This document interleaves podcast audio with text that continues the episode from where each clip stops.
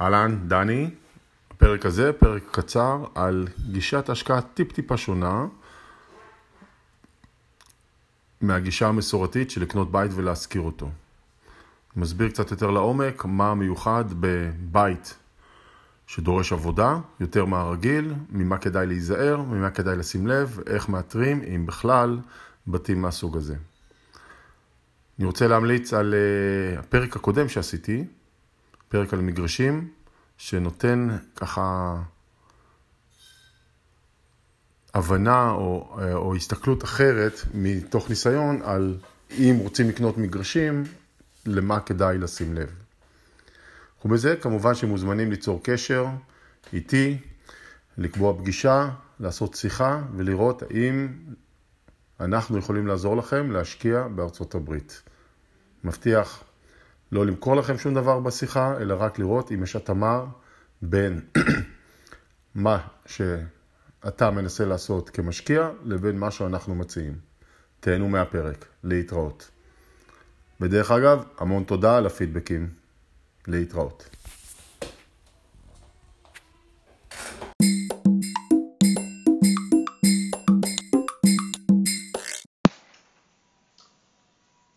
אני רוצה לדבר על יהלומים היום.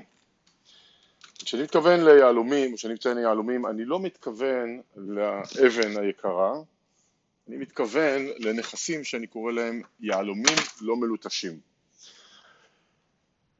בדרך כלל כשאנחנו קונים נדל"ן, לפחות נדל"ן לצורך השכרה, או לצורך אה, נדל"ן אה, למגורים, בגדול זה מתחלק אולי, אפשר להגיד, ארבע קטגוריות עיקריות מבחינת הנכס. יש לנו נכס אה, חדש מהקבלן, יש לנו נכס קיים, שבדרך כלל נכס קיים צריך קצת עבודה לסדר אותו, לנקות אותו, קצת לרענן אותו, אה, בכל זאת יכול להיות שהוא בין 20, 30, 40, 50 שנה וצריך, דברים נשברו אה, עם השנים או נשחקו וצריך לתת להם רענון. יש, ויש נכס שאנחנו קונים למטרת פליפ, שאנחנו הולכים להשקיע בו הרבה ולשפט שיפוץ משמעותי ואז סביר להניח שננסה למכור אותו בטווח, בטווח אה, זמן קצר. ויש עוד קטגוריה רביעית שאני קורא לה היהלום הלא מלוטש.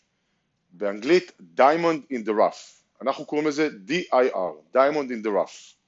מה זה Diamond in the Rough, היהלום הלא מלוטש? יש נכסים שנופלים בין הכיסאות. מצד אחד, הם, אין להם מספיק מרווח כדי שמי שרוצה לעשות פליפר יבוא, יקנה, ישפץ וימכור. כמות העבודה הנדרשת, סביר להניח, לא משאירה מספיק מרווח באמת לעשות פה רווח יזמי בין השיפוץ, בין, בין המחיר רכישה, השיפוץ וה, והמחיר מכירה. זאת אומרת המרווח הוא קטן מדי. מצד שני, הבעל, מישהו שרוצה, ששוקל לקנות את הבית הזה, או כמשקיע קונבנציונלי, לקנות, טיפה לסדר ולהשכיר, או בעל נכס, מישהו שרוצה לקנות את זה לעצמו, מה שנקרא אה, בית עיקרי, בפריימרי רזידנס באנגלית, אה, בעל, בעל נכס שרוצה לקנות את זה עבורו, לא, המשקיע הקונבנציונלי והבעל נכס לא ירצו לגעת בבית הזה כי הוא דורש יותר מדי עבודה. מה הכוונה ביותר מדי עבודה? נגיד הוא צריך גם צבע כל הבית, גם רצפות, או רצפות או שטיחים כל הבית, ואולי להחליף גג, ואולי לסדר את מערכת המיזוג אוויר חימום, ועוד כל מיני דברים אחרים, שיכול להיות שבסך הכל הכל מצטבר לאיזה 20, 30, 40 אלף דולר. זאת אומרת, אין פה ממש שיפוץ משמעותי, אבל יש פה אה, מספיק עבודה שאותו קונה, קונה קונבנציונלי לא רוצה לגעת בזה גם מהסיבה שיש פה יותר מדי התעסקות, והם לא, הרבה פעמים אנשים לא רוצים להתעסק עם זה, יש פה מה שנקרא ניהול פרויקט קטן, אנשים לא אוהבים תמיד להתעסק עם זה, או אין להם זמן, או אין להם רצון, או אין להם כוח, וכמובן יש פה את הנושא של המימון. הרבה פעמים אנשים חושבים שאם אני עכשיו קונה את הבית ב-200 אלף דולר, ואני צריך להשקיע עכשיו עוד 30 או 40 אלף דולר, כדי לסדר אותו, זה לא משהו שאני או רוצה להביא מהכיס, או שבכלל יש לי, הרבה פעמים להומונר שקונה, אין לו את הכסף הזה נזיל אה, והוא לא רוצה לשים אותו, להשכיב אותו, אה,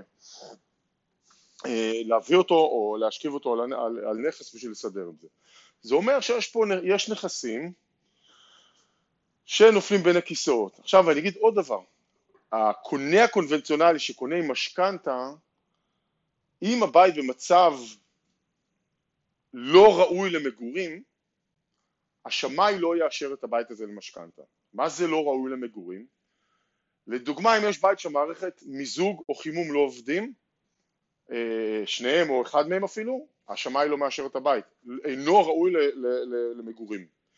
אם יש בית שאין בו רצפות או שטיחים, השמאי יבוא ויגיד לא ראוי למגורים. רואים כאילו את הבטון חשוף, בהנחה שזה לא העיצוב של הבית וגם ככה זה נראה, השמאי יגיד לא ראוי למגורים. אה, אם יש חסר חלק בתקרה, אה, ריבוע גדול, בוא נגיד של איזה לפחות אה, חצי מטר על חצי מטר, או איזה קיר חצי מטר על חצי מטר או יותר, יש חור, מספיק שיש חור אחד כזה, השמאי עלול לפסול את הבית הזה למגורים. זאת אומרת, גם על דברים שיחסית פשוט לתקן, שמאי לא יהיה מוכן לאשר את הבית הזה כראוי למגורים, ואז הקונה הקונבנציונלי לא יכול לקנות את זה, מהסיבה שהוא לא יכול להביא, לקבל משכנתה. למה הוא לא מקבל משכנתה? כי הבית במצב לא ראוי למגורים. אני שם פה דגש שהבית לא במצב ירוד, הוא פשוט לא מוכן למגורים. עכשיו, הבית הזה, בתים מהסוג הזה, שקשה מאוד למצוא אותם, זאת אומרת צריך משהו שהוא גם, יש בו מספיק הזדמנות מצד אחד לנו לבוא ולקנות ולסדר את הבית, מצד אחד, ומצד שני גם אין בו יותר מדי עבודה. זאת אומרת, לפעמים אני רואה בתים שיש בהם המון עבודה, אפשר להגיד שהם כבר חצי דרך לפליפ, וזה לפליפ מבחינת המורכבות של העבודה, וזה משהו שאני משאיר בתחת הקטגוריה של הפליפ. הבית ה-DIR, היהלום הלא מלוטש, זה בתים שבאמת נופלים בין הכיסאות, כי הפליפרים לא רוצים אותם וההום אונרס לא, לא, קשה להם לקנות אותם, מהסיבות שהסברתי של המימון, או ההון הנדרש או ההתעסקות. למה זה יכול להיות אטרקטיבי לנו? יכול להיות אטרקטיבי לנו כי הם מייצרים הזדמנות. מי שהרבה פעמים משקיעים אומרים לי איך אני יכול לקנות מתחת למחיר השוק או באמת לעשות, לחפש איזו הזדמנות, איזה בוננזה, אולי לגדר כנגד הבלתי ידוע עם מה שקורה עם הקורונה או הכלכלה, איך אני יכול לעשות את זה, איך אני יכול בעצם כאילו להשיג נקודת אה, אה, זינוק טובה יותר, הבתים האלו זה התשובה הכי טובה. ה-DIR, Diamond in the Rough. למה? כי אם משקיע מוכן לשים את ה... יכול ומוכן לשים את העבודה ואת הזמן ואת הטרחה אה, וכשאני אומר מוכן, אני לא מתכוון באופן פיזי ללכת לבית ולעשות את העבודה, למרות שגם זה אפשרי, אני מדבר שמבין שיש פה קצת תקופת התעסקות עם הדבר הזה של להכין את הבית הזה להשכרה, יכול מאוד להרוויח מה, מההפקר, ממה שנפל בין, ה, בין הכיסאות. הרבה פעמים, אבל לא תמיד, הרבה פעמים הבתים האלו באים מהבנקים.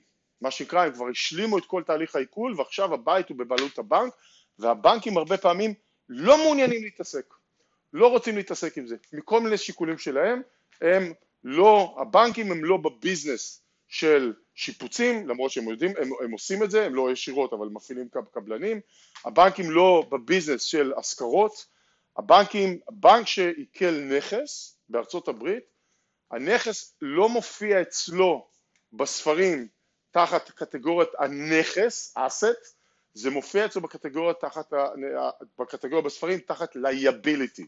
liability זה נטל, מבחינת הבנק זה נטל, הוא צריך לשחרר את הנכס הזה כדי שהספרים של הבנק יעמדו בתקנון של הרגולטור ולא יראו יותר מדי נטל. אז הבנק לא, ב, לא בעסקי השיפוצים, לא עסקי בהשכרה, ולכן את הבתים האלו מציעים לשוק. עכשיו, הבנק גם לא לגמרי מטומטם, אולי אה, משפט קצת אה, מיהרתי להגיד, אבל בואו נצא מנקודת הנחה שהבנק לא, לא, לא יותר מדי מטומטם, ויודע לתמחר את הנכסים האלו נכון. הבעיה היא שהרבה פעמים הבנקים בכל זאת לא מספיק ערניים למה שקורה בשוק, ונכסים מהסוג הזה יושבים זמן ממושך, בלי שבעצם מישהו קונה אותם. ואני רוצה לתת לכם דוגמה, בואו נעשה את זה ככה, אה, דוגמה מספרית לבית שאנחנו כבר הגשנו עליו כמה הצעות, אני חושב שכבר הגשנו אליו חמש, ארבע או חמש הצעות, לא זכינו עדיין, אנחנו בסב... אה, כולם הבנק סירב לקבל, אה, ואנחנו, אה, אני, יכול להיות שאנחנו עוד, מה שנקרא, במערכת התשה עוד אולי נקבל אותו. נכון להיום כבר הגשנו כמה וכמה, או ארבע או חמש הצעות, עלינו, ועדיין לא קיבלנו אותו, ובואו נעשה דוגמה מספרית לבית מהסוג הזה. אז הבית הזה הוא קצת, הייתי אומר, הוא, הוא לא קצת, הוא חריג ממה שאנחנו קונים בדרך כלל. למה הוא חריג? הוא בצורה משמעותית יותר גדול מה, מה, ממה שאנחנו נוהגים לקנות. הוא גם חמישה חדרי שינה, גם, גם שלוש וחצי אמבטיות, והוא 4,300 square feet. בעברית צריך 430 בערך מטר רבוע, הוא נמצא דרומית לדאלאס, לא רחוק, בערך איזה 25 דקות דרומית לעיר דאלאס, לא בעיר דאלאס עצמה אבל מאוד קרוב, הבית בסך הכל במצב טוב, והאמת שגם כבר הגשנו עליו הצעות, כבר הסוכן שלנו ביקר בו, אנחנו יודעים די טוב מה מצבו, לא עשינו אינספקשן, אבל מה שאנחנו יודעים כרגע, הבית הזה צריך, בגלל שזה בית גדול, צריך צבע בכל הבית, רצפות, הכוונה או שטיחים או סוג אחר של רצפה, כרגע רואים את, ה, את הבטון, אה, המערכת מיזוג אה, צריך חדשה והגג צריך להחליף. אוקיי? זאת אומרת, בגלל שזה בית גדול, אנחנו מדברים פה על, ובטח יש עוד מלא דברים קטנים, פה איזה מכשיר חשמל שלא עובד, ופה איזה משהו שמקולקל, הבית הזה צריך סדר גודל של 35 אלף דולר עבודה. העבודה פה היא לא מורכבת כי יש פה מספר מועט של ספקים שכל אחד עושה את העבודה שלו בצורה מאוד ממוקדת. האיש, החברת הגגות עושה רק את הגג, הם לא צריכים, להת... הם לא אכפת להם מה קורה עם שאר הדברים האחרים, הם מפוקסים על הגג. הצבע בא ועושה רק את הצבע מבפנים, השטיחים צריכים להתחשב בצבע ולא לעבוד בו זמנית כי הם ייכנסו לאחד לשני ברגליים, אבל הם, השטיחים או הרצפות עושים את זה אה, בנפרד, מאוד מפוקסים על שלהם, וזאת אומרת שכבר יש לנו פה שלושה, שלושה ספקים או שלושה קבלני משנה, הרביעי יהיה המערכת מיזוג אוויר, שמערכת מיזוג אוויר לבית כזה, שבגלל הגודל שלו אני מניח שתהיה בסדר גודל של אה, בין 7,500 ל-10,000 דולר, בגלל שזה בית יותר גדול, זה לא נורא. גג בטח יעלה פה גם בית גדול באזור ה-12,000 דולר, צבע 7,500, שטיחים בטח משהו דומה, אני אולי ככה עושה בהערכה גסה, ובטוח יש עוד מה שנקרא דברים כלליים בבית. פה לסדר איזה ברז, שם לסדר איזה שירותים, פה לסדר איזה, איזה, לא יודע, איזה חלון שלא לא עובד טוב, כל מיני דברים מהסוג הזה, הבית בסך הכל במצב טוב, אה, הוא נבנה בשנת 2006, זה בשכונה מאוד מבוססת, עם, עם אפילו יש להם ועד שכונה לא יקר, על מגרש גדול, באמת אין פה, אין פה שום דבר, אה, מה שנקרא דגלים אדומים חששות, חוץ ממה שצריך לעשות את הדברים האלו. הייתי אומר, תוך חודש אפשר לגמור את הסיפור הזה, שחלק מה, מה, מה, מהזמן שייקח בחודש הזה זה לסדר את ה... לתאם בין הצוותים מי מגיע מתי, ובטח היחידי שצריך פה, היחידי שצריך פה permit זה בטח הגגות, אולי גם, ה, אולי גם ה, זה צריך לראות, יכול להיות שגם המערכת מיזוג אוויר, אם באמת מחליפים אותה, יכול להיות שצריך גם permit, שזה לא נורא, זה לא מסובך, פשוט לוקח עוד כמה ימים ככה להכין את זה. בית הזה, אה, השווי שוק שלו הוא 325 אלף דולר, 325 אלף דולר, אני טיפ טיפה מעגל את המספרים, ככה שהרי תמיד הדברים האלו לא מדע מדויק, אז זה היה סדר גודל 330, 325. אה, אה, המוכר, הבנק, שם אותו למכירה ב-265, 265 אלף דולר, זאת אומרת כבר יש לנו פה 35 ועוד 25-50 אלף דולר פער, שדרך אגב הוא לא פער שהיינו רוצים לראות, כי רק 30-35 אלף דולר יש לי פה את השיפוץ, ואז זה לא ממש מייצר פה את הפער הרצוי, אז אני כמובן לא מוכן לקנות אותו במחיר הזה. אנחנו הגשנו לו הצעות מאוד אגרסיביות בהתחלה, והגענו עד, אה, אה, אה, עד הצעה, אה, עד מחיר מסוים, אה, המוכר, אה, המוכר הבנק פרסמו אותו לראשונה בנובמבר 2019, אנחנו עכשיו בסוף יולי, זאת אומרת אנחנו כבר, הבית הזה בשוק כבר 250 יום, זה אומר שאנחנו למעלה מחצי שנה כמובן, שבעה, שמונה חודשים שהבית הזה בשוק, היה, היו כמה שינויי מחיר, הוא התחיל ב-290 והיום הוא עומד על 265 הבנק עד כמה שאנחנו יכולים להגיד קנה אותו או שילם עליו או, אה, אה, ניכס לעצמו את זה חזרה באיזה מעל 300 אלף דולר. זאת אומרת, הבית הזה כרגע עוד בשוק מחכה אה, למי שיבוא ויקנה אותו, אנחנו עוד אה, מנסים. אה, אני רואה פה ללא ספק, נראה שמעבר לצבע, לגג, למערכת מיזוג אוויר, הסוכן שלנו שגם היה שם, לא צריך שום דבר נוסף. ובית כזה ברגע שהוא יהיה מסודר, אז אם הוא מסודר ומתוקתק והכל מה שנקרא אה, רוח וצלצולים, אה, ואני מניח שאפשר למכור אותו באזור 325 אלף דולר, אולי אפילו טיפה יותר כי הוא קצת רעננו אותו. אם אנחנו אומרים בואו לא נעשה ממנו את הרוח וצלצולים, נעשה אותו פשוט רנטל אה, פרופרטי יפה ורק נשים נגיד אפילו לא רצפות אלא שטיחים טובים ונצבע אותו בצבע יפה ונסדר אותו ואולי אפילו לא חייבים להחליף את הגג אלא רק אה, נתקן את הגג, זה גם אפשרות, תלוי מה, מה הבעיה. אם נשקיע בו קצת פחות ולא נשים appliances יקרים, נשים appliances אה, אה, הולמים את, חסר לו מקרר עד כמה שאני יודע ו dishwasher אני חושב אז לא חייבים לשים לו את מה שנקרא את ה-bells and whistles, את הדברים הכי יפים, אלא משהו שהוא מתאים להשכרה. הבית הזה יושכר באזור ה-2,400 דולר פחות או יותר לחודש, זה הערכה. זאת אומרת יש לנו פה נכס שאפשר לקנות אותו תיאורטית, כן, אנחנו עדיין במה שנקרא בניסיונות לקנות את זה, אבל יכול להיות שהבנק צריך פשוט סבלנות. אפשר לקנות אותו בכש 75, 80, אולי 90 אלף דולר אפילו מתחת לשווי שוק שלו, לשים לו עוד איזה 30-35 אלף דולר ולקבל נכס שאולי תזרימית הוא לא מדהים, עדיין יכול להיות פה אחרי הכל, כולל משכנתה, 200-300 דולר בחודש מבחינה תזרימית, אבל מהיום הראשון כבר יש לו מה שנקרא equity אה, של למעלה מ-50 אלף דולר זה כבר שם את הבית הזה בנקודת פתיחה הרבה יותר טובה, והרבה פעמים אנשים שחוששים מה, מהמשבר ולאן מה, לאן הדברים יתגלגלו, הנה, ככה אנחנו עשינו סוג של גידור. מה הבעיה עם הבתים האלו? הבעיה העיקרית היא למצוא אותם.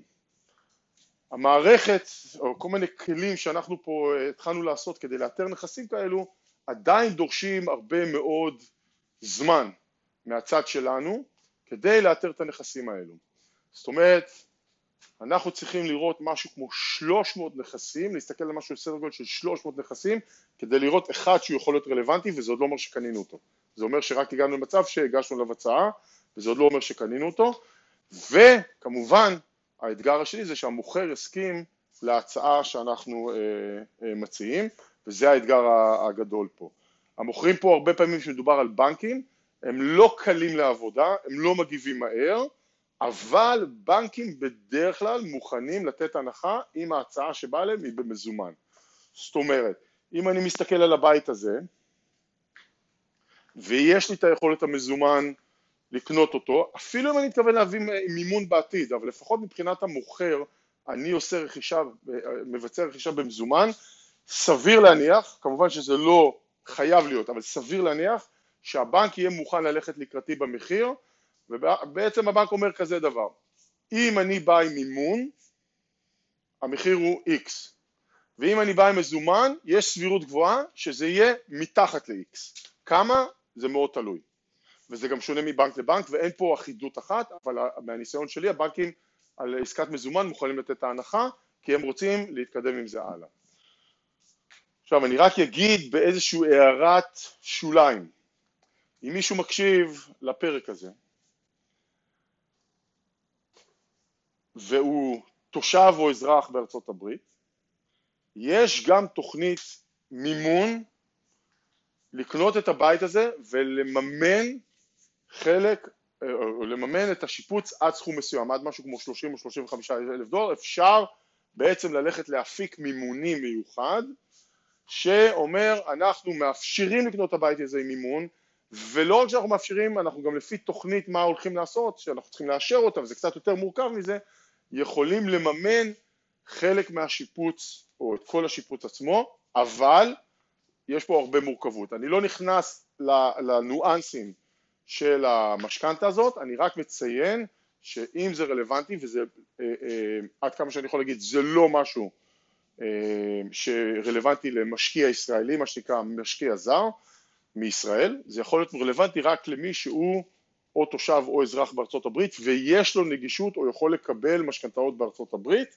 אם מישהו נמצא תחת הקטגוריה הזאתי, סביר להניח שגם המשכנתה המיוחדת הזאתי אה, תהיה פתוחה בפניו, וזה אומר שהוא יכול לקנות את הבית הזה עם מימון, כולל מימון לשיפוץ, כמובן, אני מאוד מפשט את זה, יש פה מורכבות, יש פה חסרונות שצריך להבין, אבל זה אופציה.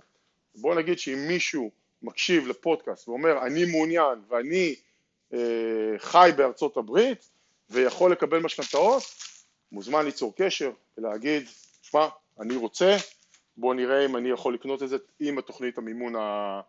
אה, התוכנית המימון לבתים מהסוג הזה, ואני אומר, חשוב לציין, האישור למימון הוא תמיד אה, באחריות הבנק או בא מהבנק ולא ממני כמובן.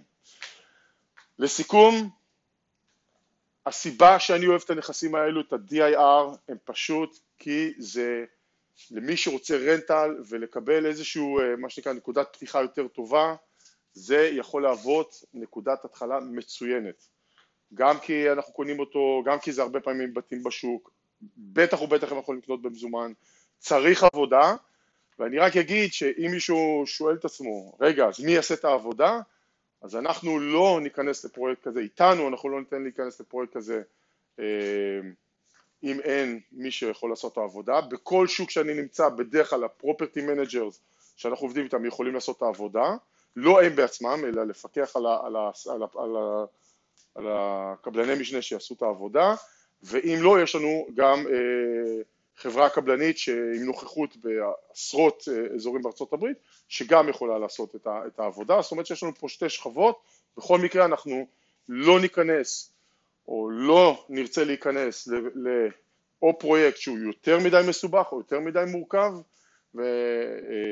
מבחינת מה שצריך לעשות, מורכבות בעיקר נובעת לא, זה לא עניין תקציבי, מורכבות זה כמה, פר, כמה פונקציות או כמה קבלני משנה וכמה פרמיטים ומי מעורב אה, יש בפרויקט. ככל שיש לנו יותר אה, קבלני משנה, סוגים של קבלני משנה, ויותר פרמיטים ופקחים, המורכבות עולה ואז אנחנו אה, נימנע מלהיכנס לכזה דבר, אז אנחנו רוצים מה שנקרא להשאיר את זה פשוט מבחינת המורכבות של השיפוץ, וכמובן בידיעה שבשוק המקומי יש לנו את הצוות שיכול לטפל בבית הזה ולהביא אותו למצב של מוכן להשכרה וכמובן להשכיר אותו.